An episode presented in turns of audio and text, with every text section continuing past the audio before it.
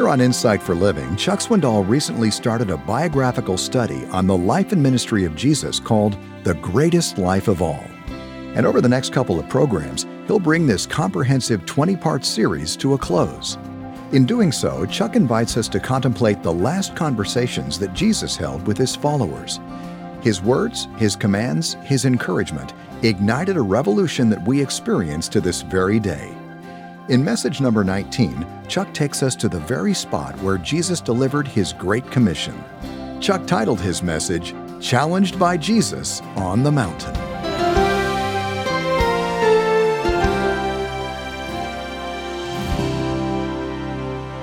I want to read for you from two sections of the New Testament. Both have to do with the Great Commission seen through different eyes. The first is at the end of the Gospel by Matthew, Matthew 28, beginning at verse 16. And then, if you'll hold your place there and locate the book of Acts, chapter 1, we'll read a section there in the center of that. Acts 1, but first, let's look at Matthew chapter 28, uh, verse 16. But the eleven disciples proceeded to Galilee to the mountain which Jesus had designated. And when they saw him, they worshiped him. But some were doubtful. And Jesus came up and spoke to them, saying, All authority has been given to me in heaven and on earth. Go, therefore and make disciples of all the nations, baptizing them in the name of the Father and the Son and the Holy Spirit, teaching them to observe all that I commanded you. And lo, I am with you always, even to the end of the age. And over in the book of Acts, chapter 1, let's begin at verse 6. Same setting, seen through different eyes. And so when they had come together, they were asking him, saying, Lord, is it at this time you are restoring the kingdom to Israel? He said to them, It is not for you to know times or epochs which the Father has fixed by his own authority but you shall receive power when the Holy Spirit has come upon you, and you shall be my witnesses, both in Jerusalem and in all Judea and Samaria, and even to the remotest part of the earth.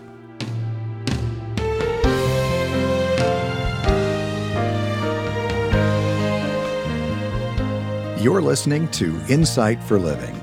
To dig deeper into the Bible with Chuck Swindoll, be sure to download his Searching the Scriptures guide by going to insight.org/studies. Chuck calls today's message Challenged by Jesus on the Mountain. A legend, a story. Today's message begins with a legend and it will conclude with a story. As is true of all legends and most stories, the the facts really may not be true, but the lessons that they teach are not only timeless, they are always relevant, especially if the legends and stories have to do with spiritual things. And also, I have found that in every legend and in every story, there's something about them that begins like a picture painted with words and then the picture becomes a mirror that allows us to see ourselves better, which in turn becomes a window through which we are able to see life in a better perspective. So the legend. Travel back with me centuries. Jesus has finished his work on the earth and he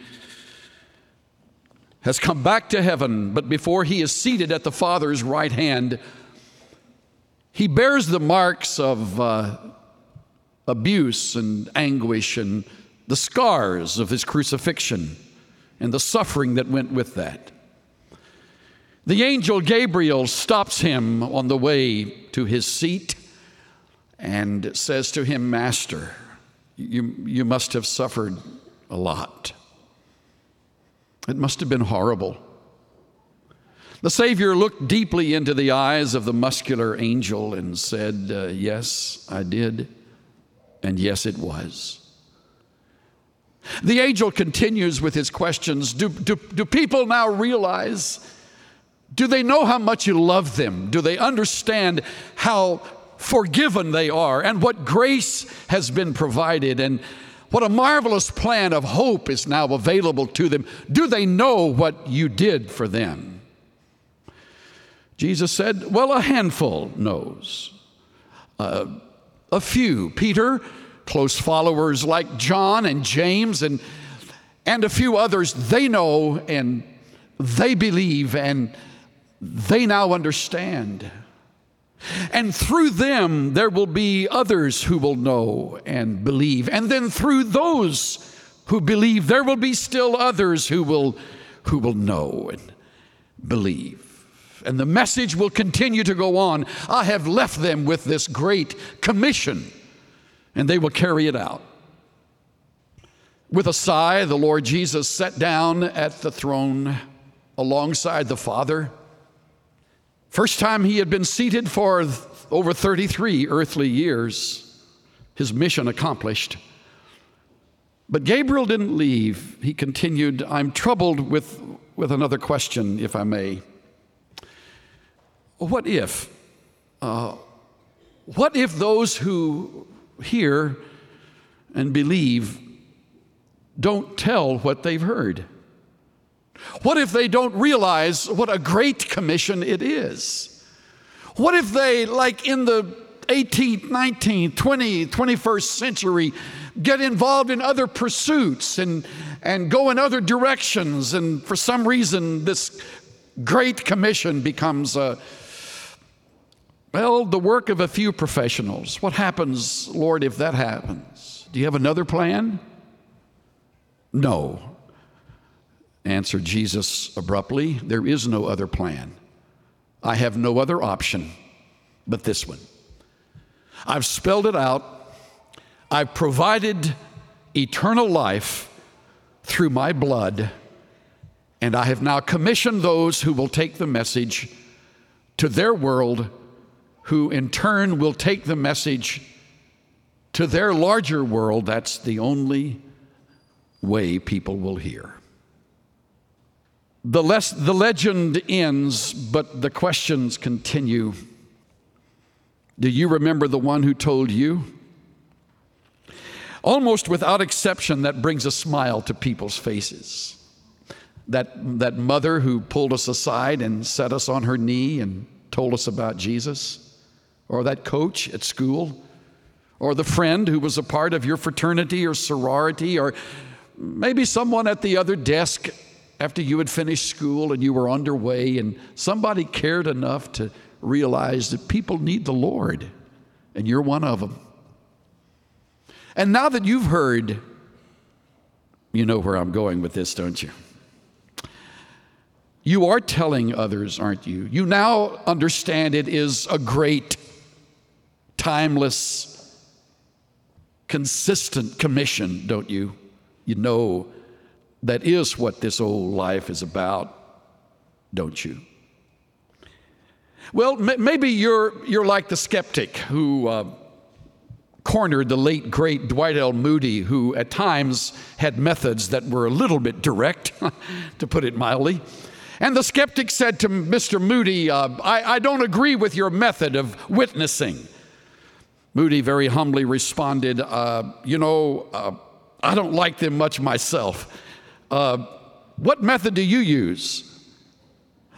Uh, the skeptic squirmed and said, Well, I, I, actually am not involved in that. Uh, I, don't, uh, I don't do that sort of thing. To which Moody replied rather tartly, Oh, I'll tell you what, I, I like the method I use better than the method you don't use. What method do you use? How do you get the word out now that you have been delivered from hell and the awful consequences of living under the domination of sin? I remember the true story of the lady who uh, visited Westminster Abbey. This dignified, magnificent structure that you can't miss when you're in London. And she said, rather calmly, I wonder when the last time was somebody got saved in here. I wonder when the last time was somebody got saved sitting beside you in your car or sitting with you at lunch or having done a business deal, heard from you how you stopped stealing and started walking in integrity. When was the last time? Convicting, isn't it? I understand. But you, you see, uh, my responsibility is not to tell you what you want to hear, but to tell all of us what we need to hear. And, and interestingly, all our responsibility is, is to sow the seed. We may not even live to see that seed germinate and blossom and grow. But maybe I'm getting ahead of myself. Maybe the Great Commission isn't that well known. I, I understand. We toss words around in Christian living that uh, sound as though everybody is clued in, but if I gave you a three by five card and asked you to put the Great Commission on in one sentence in the card, what, what would you write? Could you do that? And I ask it not to mock you, but simply to help you think.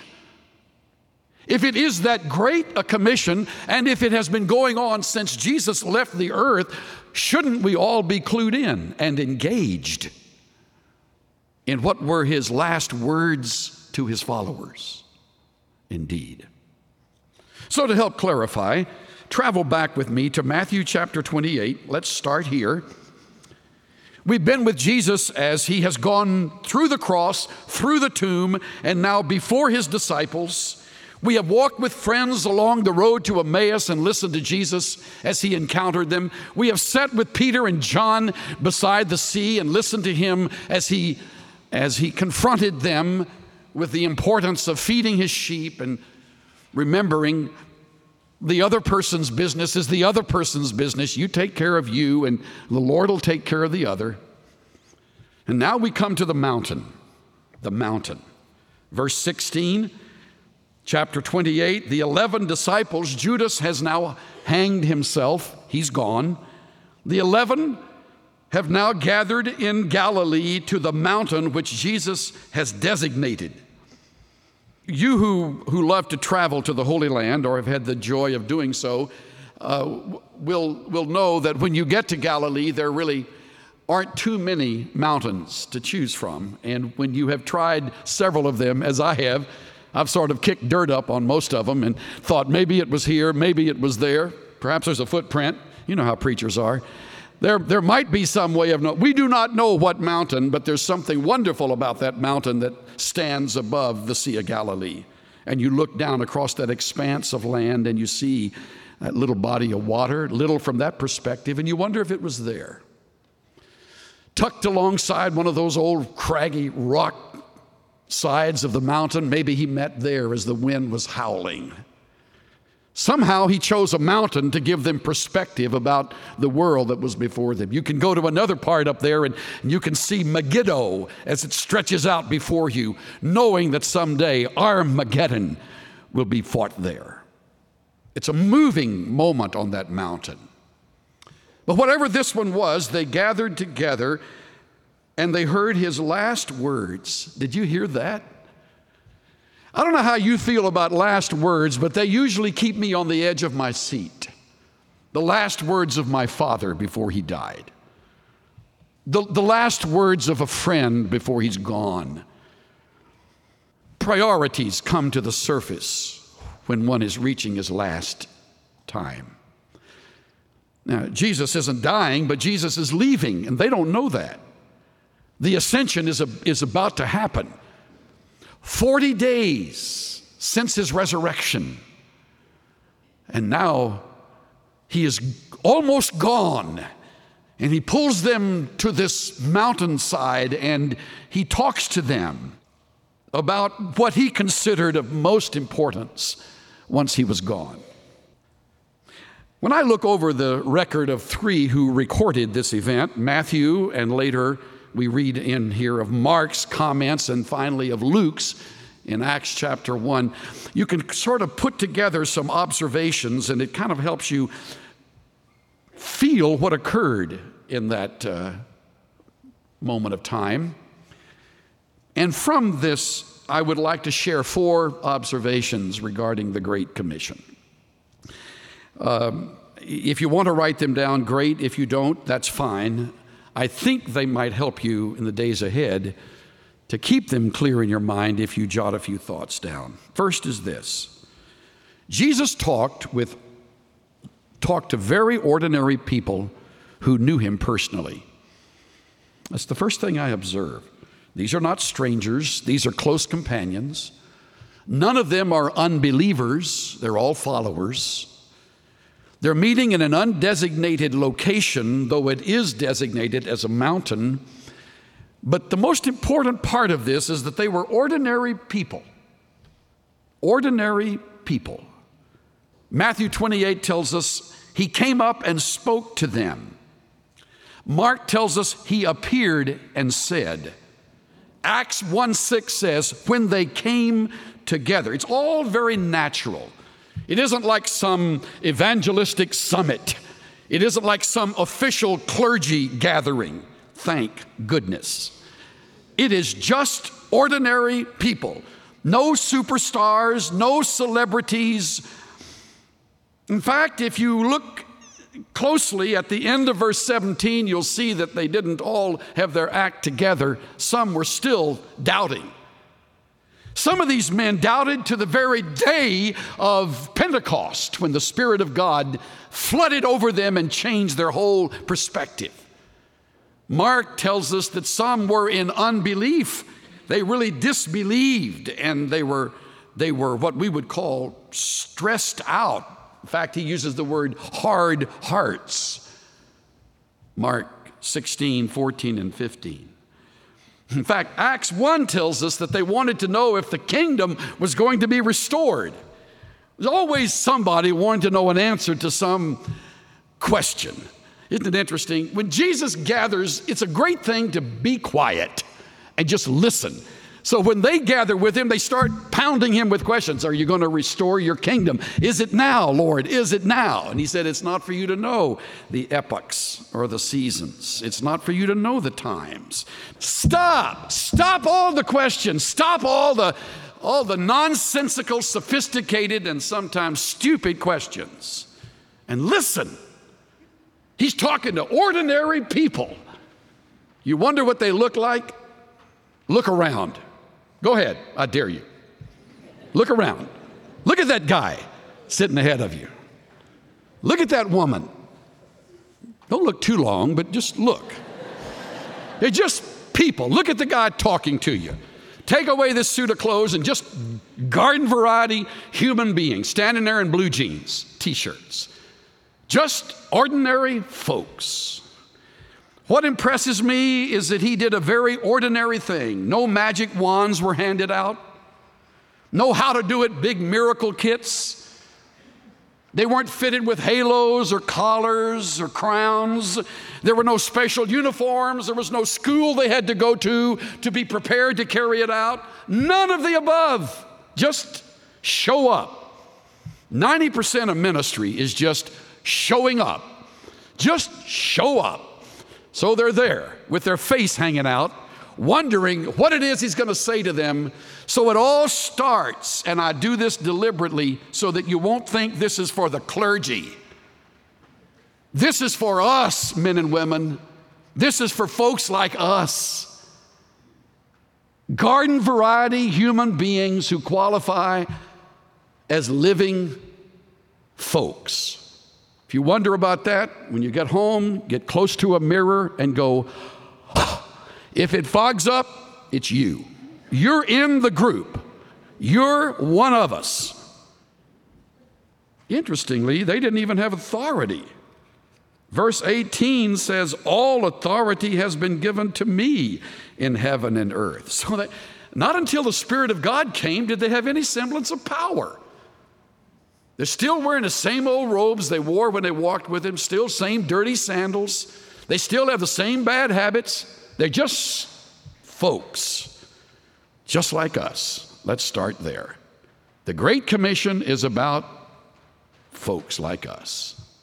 Second, Jesus presented a game plan clearly and simply. Jesus presented a game plan clearly and simply. Verse 19 Go make disciples of all the nations, baptizing them, verse 20, teaching them. Pretty simple, isn't it? That is the objective. I don't know if you like to play table games, but if you've ever bought a table game you've never played before, you lift the lid off the box, and the first thing you do is read the instructions. And interestingly, the first thing mentioned in the instructions is the object of the game, right? This is how you win. This is how you score. If it's chess, you win by taking the king of the other person. You check the king. That's how you win in chess. In Monopoly, you get all the money and you watch everybody else drain to the point of bankruptcy. And then everybody has fun. I've never quite been able to figure that one out, but still a popular game. That's the objective of Monopoly. What is the objective of the Great Commission? Look at it make disciples. You don't have to know Greek. You don't have to be past 40. You don't have to study at Dallas Seminary. That'll help, but you don't have to go there. You, you, you, don't have to do any of the above. All you have to do is be alive, ordinary, and make disciples, which will make you very unusual, by the way, if you do that. The main verb, if I may be so pedantic, is make disciples. It isn't go, it isn't baptize, it isn't even teach. All of those verbs are subordinate to the main verb. Jesus looked these men in the eyes and said to them, with scars on his hands and in his feet, and he said, Make disciples. Mathetes is the Greek word, and it means learner, learners.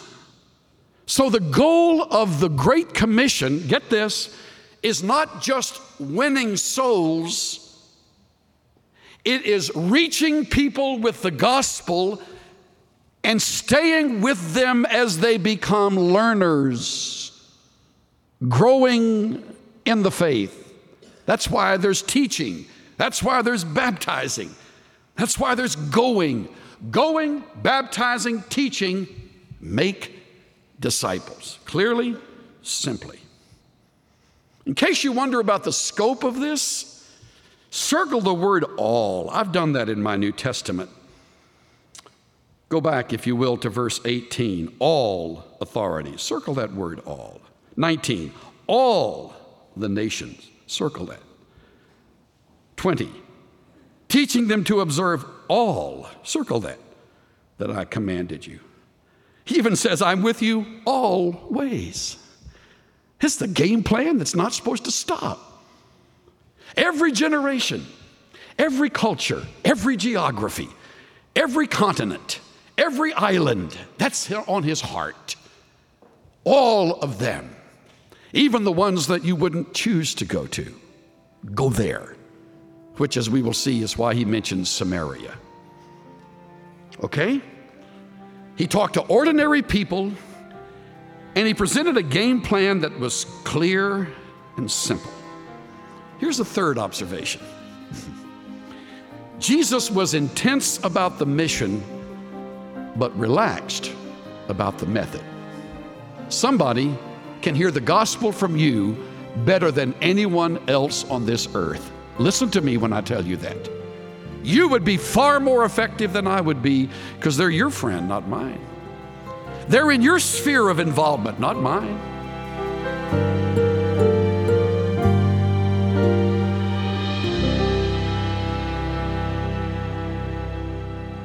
This was God's intention from the very beginning that we would become couriers of the gospel. You're listening to Insight for Living and the Bible teaching of Chuck Swindoll. To learn more about this ministry, visit us online at insightworld.org. Chuck is giving us a glimpse of that grand moment when Jesus commissioned his disciples to spread the word far and wide in this message he calls Challenged by Jesus on the Mountain. And this is the biblical moment that has informed our mission here at Insight for Living, and it shaped an initiative called Vision 195. Vision 195 is a movement of God to make disciples of Jesus Christ in all 195 countries of the world. And gratefully, we're watching God honor this pursuit. He's using you and your charitable gifts to advance the mission. As a result of your giving, Chuck's messages are now translated into multiple languages, such as Portuguese, Spanish, and Mandarin, to name a few.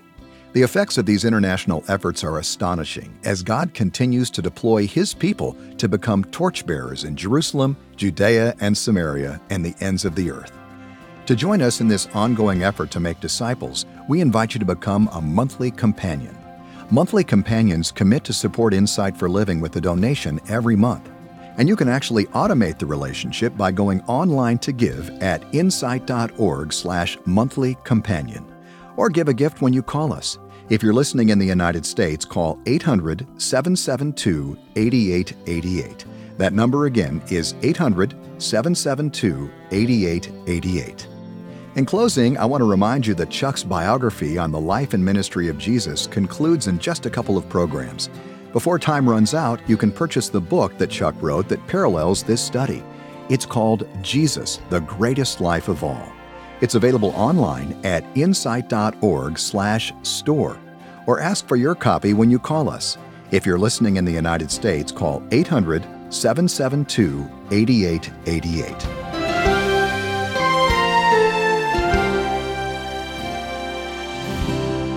I'm Bill Meyer, inviting you to join us next time when Chuck Swindoll continues to describe the Great Commission of Jesus, right here on Insight for Living.